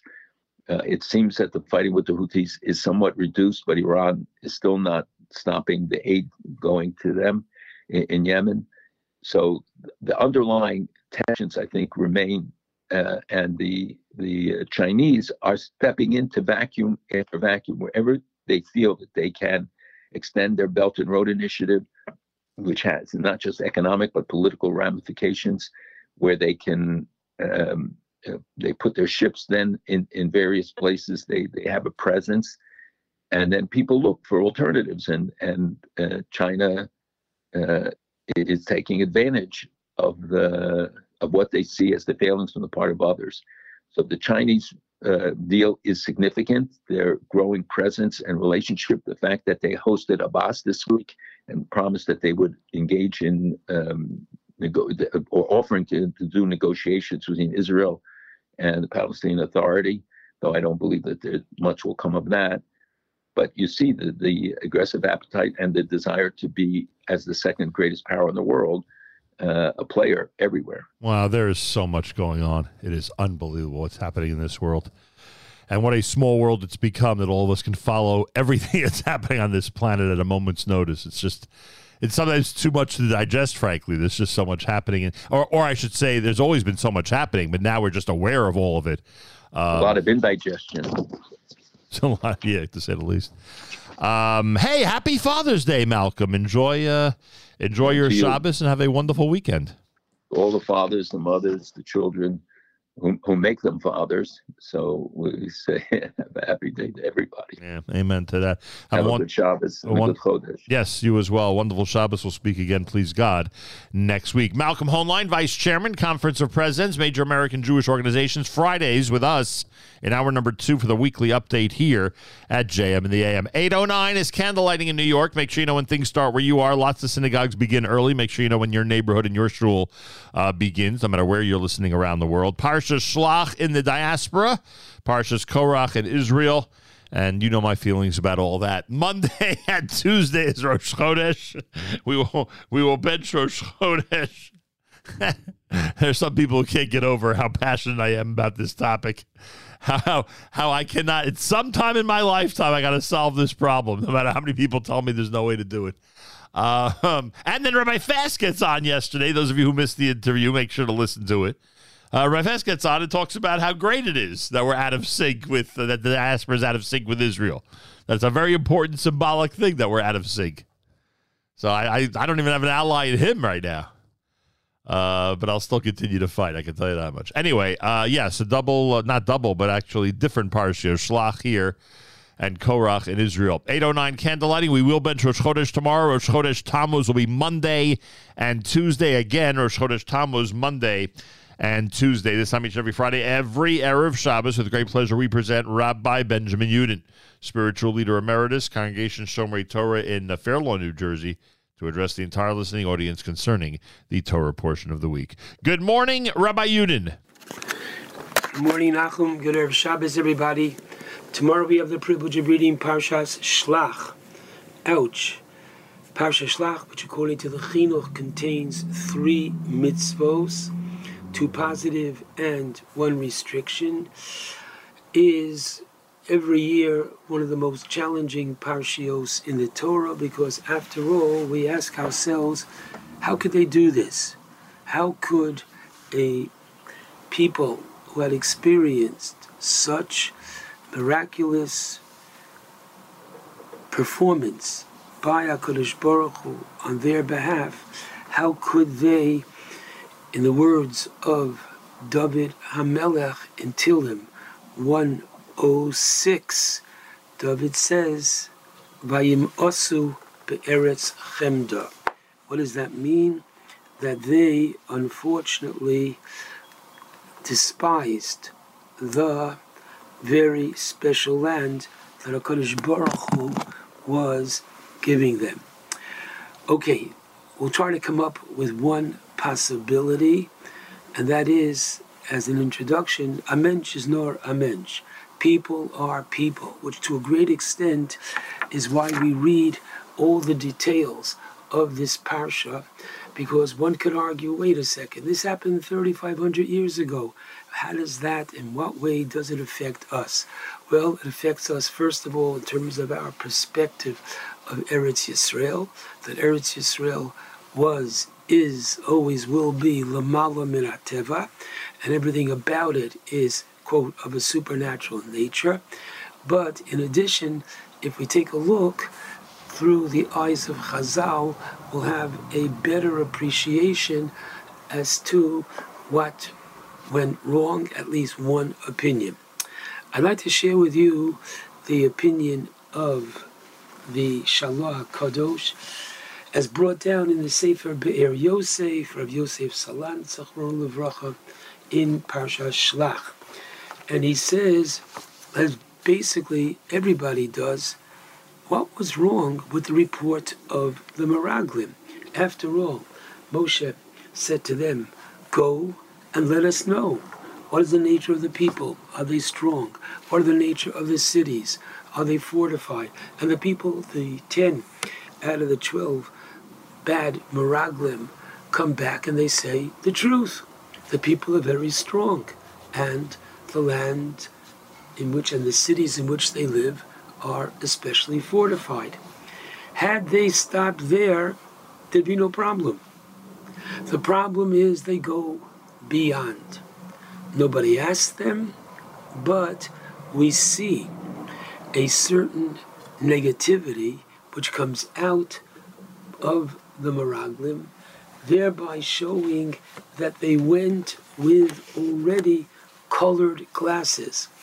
And even though the Torah says Kulam Anashim, that at the time of their designation as uh, leaders, the Siyam, princes of the Jewish people at that time, they were all good men, honorable men of good character, etc.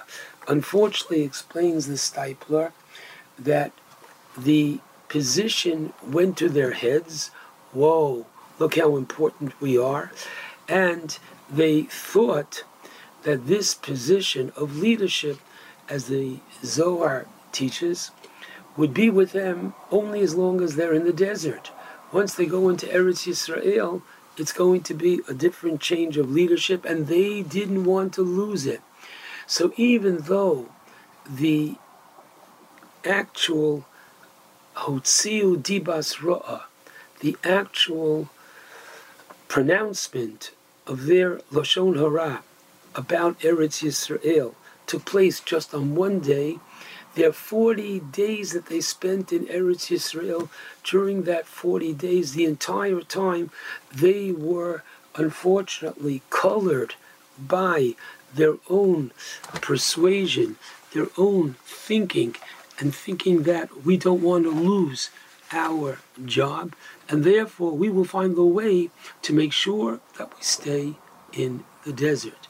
So, unfortunately, they had their negios, they had their own agenda, and this colored their perspective, which led them to yield this kind of a negative report. Because if you think about it, bring a chumash to the table tonight and go to the beginning of chapter 9 in the book of Devarim. Forty years later, Moshe is speaking prior to his passing to the nation that's about to go into Eretz Yisrael. And what does he say to them? Chapter 9, Pasuk 1 and 2, he's saying exactly what the Meraglim said. Namely, you're going into Eretz Yisrael, you're going to encounter great uh, nations that are greater than you, mightier than you, cities that are fortified up to the heavens, lofty people, children of giants that you know and of whom you have heard, who can stand up against the children of the giants. Exactly what the Meraglim said, except, ah, says the Shalah HaKadosh. What did HaKadosh Baruch Hu have in mind?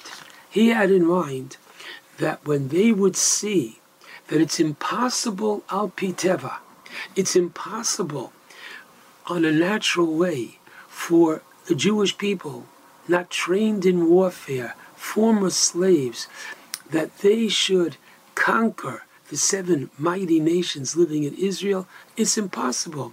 They should come back and they should realize, yes, it's impossible for us to do, but as Moshe says in Pasuk 3 in chapter 9, V'yodatu hayom, you should know today that Hashem, your God, He is going before you. He is a consuming fire. He will destroy them. He will subjugate them before you. You will drive them out. You will cause them to perish quickly as Hashem spoke to you. That's what they missed. And why did they miss it? Because they had personal negios. Now, this is a very powerful lesson for all of us for all times because two people can see the same thing, but they can come to a very difficult conclusion. And so, if you take a peek in the Gemara Brachos, not 58 1, what does the Gemara say there? The Gemara says as follows Two guests come to someone's home. The Oreach Tov, the good guest, what does he say? Wow, kama torachos, torach balabayas bishvili. Look how much trouble the host took on my behalf. How much meat he brought before me, how much wine, how many rolls he brought before me. All the trouble that he did, he didn't do except for me. Wow. The Oreach Ra, however, the bad guest, what does he say? Come on, what trouble did the host do for me? What? All I had was one piece of bread. All I had was one piece of meat. I only had one cup. And all that he prepared and the trouble that he did, he only did for his wife and children. So, big deal. Amazing. The exact same experience, but yields two very different responses. Therefore, Parsha Shlach calls out to us and says very clearly, Morai virabosai, everybody, this is the time of Pirkei Remember what we're taught in chapter 1, Mishnah 6, says Yoshua ben Prachlia and Nitai Arbeli. Asay rav, make for yourselves a teacher, a mentor, a rabbi. And acquire for yourself a good friend, a chavrusa. And Ebidonis kolodim lekavschus, and judge everybody favorably. Why do I need a rebbe? Why do I need a good chaver? Says the Medrash Shmuel. They're all different aspects. I need a rebbe for psak halacha. I need a rebbe and a good friend for eitzah and hadracha, for advice and guidance, and how to proceed with my life. Why? I quote the Medrash Shmuel. Ein odom roeh b'inyonei atzmo eso eitzah shu tzorech. Very often we don't realize and we can't come to the right conclusion for ourselves when we are faced at crossroads and have to make serious decisions. We can't see for ourselves with the same clarity as you see for the next one because you have negios and you, you have color tainted uh, vision. You have various perspectives that you have already become part of your personality, and therefore you can you're blinded. We don't realize that we're blinded, and that's why we need others who are objective and not ourselves who are subjective. Exceedingly important. I'm going to show you another very powerful Gemara in Brachos 9b, right before the Mishnah the Gemara analyzes the famous story of Eliyahu in Hara Carmel, where he challenges the 450 false prophets that they should bring the fire down from Shemayim, either they or he, to prove who is the real God. They try, they don't succeed. This, by the way, is the Haftorah for Parshas Kisisa, coming from Malachim Aleph, read on a year which happens to be a leap year. Now, what does Eliyahu Navi say? Aneni Hashem Aneni. He says Aneni twice. What? Hashem doesn't hear him the first time. What does he have to say? Answer me, Hashem, answer me. So Rabbi Buhu gives the following answer. The reason why he says Aneni twice is the first time is Aneni. Please bring the fire down from heaven in order that they should realize, wow, that you, HaKadosh Baruch Hu, are in charge. And now, Aneni the second time, Shetosiach Daitom, Hashem, please give them the clarity of thought Kadesh Yomru, that they shouldn't say Masik Shofim Haim. Sure, what Eliyahu Navi did was all, quote, of a magical power, meaning the people had been so mistaken and followed the idolatry prior to Eliyahu bringing them to Hara Carmel that they already had tainted vision. They were so steeped in idolatry, they Eliyahu was afraid they would not be able to see with clarity Hakadosh Baruch Hu va'atzmo, who's bringing it down. And therefore, the second Haneni is, please, they're going to see the fire, but make sure they realize that it comes from you and not from their preconceived notions. Parshash Shlach is coming and telling us a very powerful idea. Namely, as the Mishnah in the Goyim teaches, Ein Odom Roe Nigei Atzmo. A person can be there to help the next one, to see with clarity what might be best for the next one. But sad to say, oftentimes he doesn't always see what's best for him. And therefore, for that reason, he has to go to his Rav. He has to go to his good friend who's able to see objectively and please God, put him on the right path. And therefore, the story of the Miraglim might have taken place over 3,500 years ago, but the lesson, according to the Steipler Gaon, and according to, based upon the Shalah HaKadosh, is a universal lesson talking to each and every one of us. Just know that we all have some tainted classes, and therefore, Aseloch Harav, Ukneloch Hachaver. Get yourself ready. Be close. Have a personal connection with a Rav. Get yourself a good friend, and that way, from Yitz Hashem, you're going to be on the right path to be able to make the right decisions. Shabbat Shalom to all.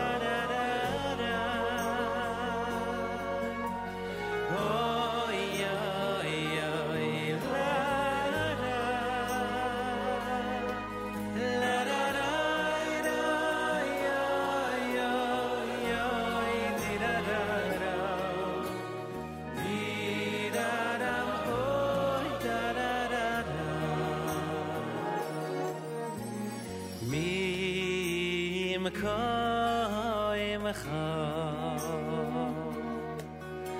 malkei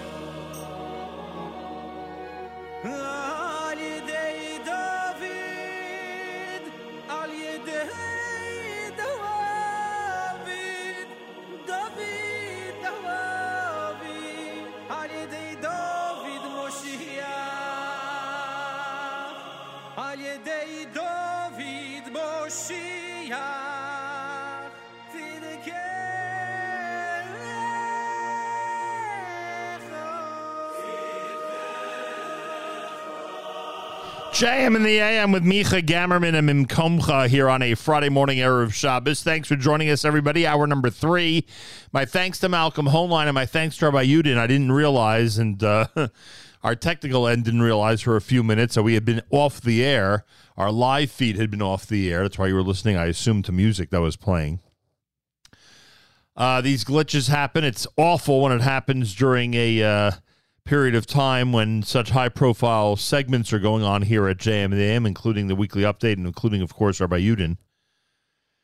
Uh, obviously, the archive, well, I shouldn't say obviously, it's not always the case, but today the archive is available uh, so that those of you who want to hear Rabbi Yudin in its entirety, in his entirety, uh, it'll be it's it'll be available after the show in the archive, and it'll be available uh, after the show on NachumSegal.com in the news section as a separate uh, file, so that you can hear the entire presentation of Rabbi Yudin at any point today.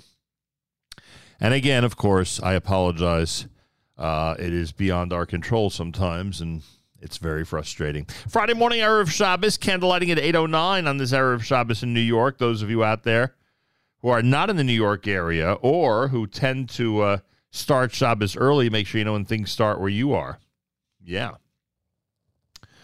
That would be a good suggestion. We'll bench Rosh Chodesh tomorrow. Rosh Chodesh uh, Tammuz will be Monday and Tuesday. Rosh Chodesh Tammuz will be Monday and Tuesday. Um, so again, we bench Rosh Chodesh tomorrow. Rosh Chodesh Tammuz is Monday and Tuesday. Um, feel free to comment on the app. Go to the NSN, Nachum Segal Network app for Android and iPhone and comment away. Enjoy all, all of our great weekend programming. We have a um, we have a full schedule. That's an understatement. We have a full schedule for this Father's Day weekend. Right after JM and the AM, uh, I should say, excuse me, an hour after JM the AM, the Erev Shabbos show with Mark Zamek, brought to you by the wonderful people at Kedem. That starts at 10 a.m. Eastern Time. Saturday Night Segal tomorrow night. Avrami and Rabbi Zwickler starts at 9.30. Matis with JM Sunday, 7 a.m. Sunday morning. Matis live and in living color, as they say. Um, and um, Monday morning, we're back starting at 6 a.m. here at JM and the AM. Happy Father's Day to all the dads out there. I hope you have a chance to grill up some delicious A&H, knockwurst, hot dogs, uh, sausage, and all the other great meat items and make A&H a centerpiece of your Father's Day grilling uh, session, your Father's Day barbecue. And a happy Father's Day to uh, all the dads and granddads and great granddads in this audience from all of us here at JM in the AM. All right. Lots of good things going on, that's for sure. Mazal Tov to all the honorees last night. The uh, Yeshiva University Athletics Hall of Fame class of 2023 was quite a beautiful induction ceremony, and I am very, very happy that I was able to be part of it, and I thank everybody who was responsible for that. JM and the AM, plenty more. Here's Mendy Warch.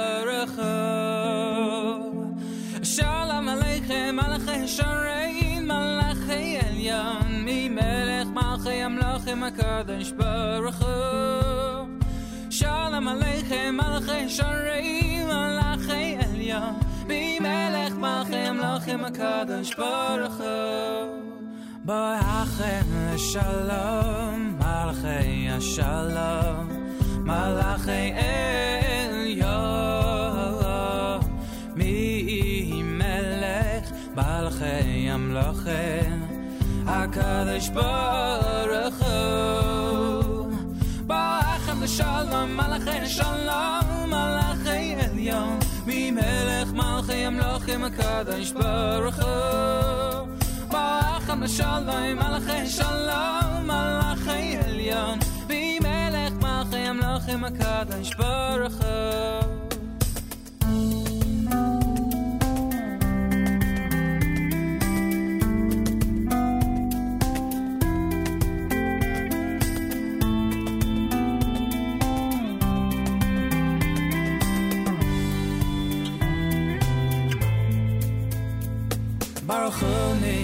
Shalom, Malachei Shalom,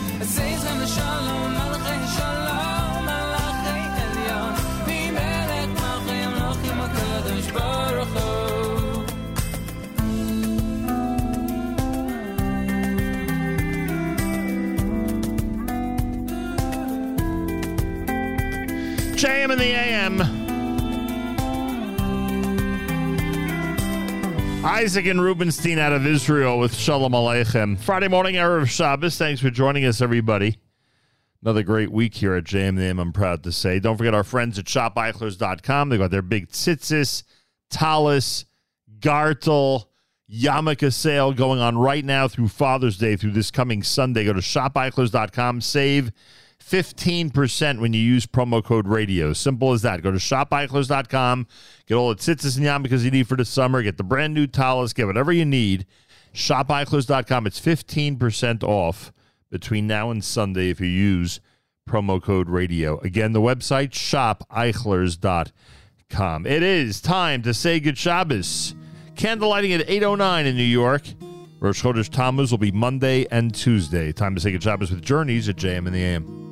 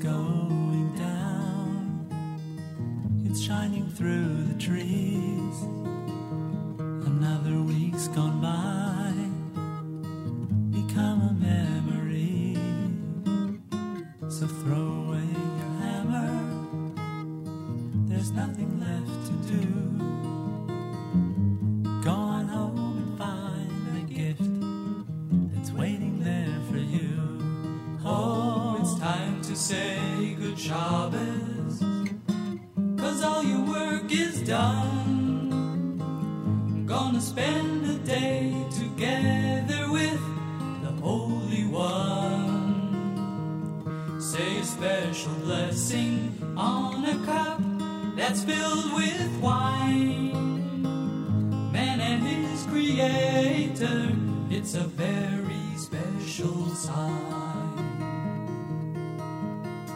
candles will be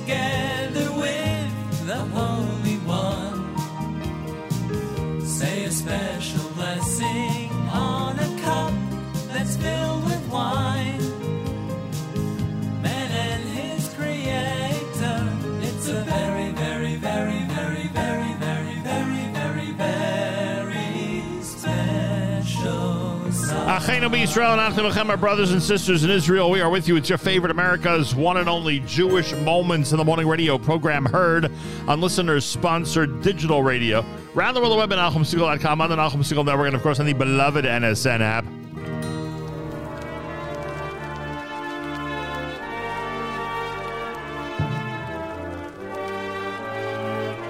Wraps up an amazing Friday morning and a fantastic week here at JM and the AM. Mark Zamek and the Erev Shabbos Show brought to you by the wonderful people at Kedem. That's happening at 10 a.m. Eastern Time this morning. Great programming all through today, all sponsored by our friends at Kedem. Tomorrow night, it's Saturday Night Segal with Avrami and Rabbi Eliezer Zwickler. Sunday, it's Matas and JM Sunday beginning at 7 a.m. Eastern Time. And um, Monday morning, we're back starting at 6. Make sure to join us. Have a fabulous Shabbos, great weekend. Till next week, it's Nachum Segal reminding you remember the past, live the present, and trust the future.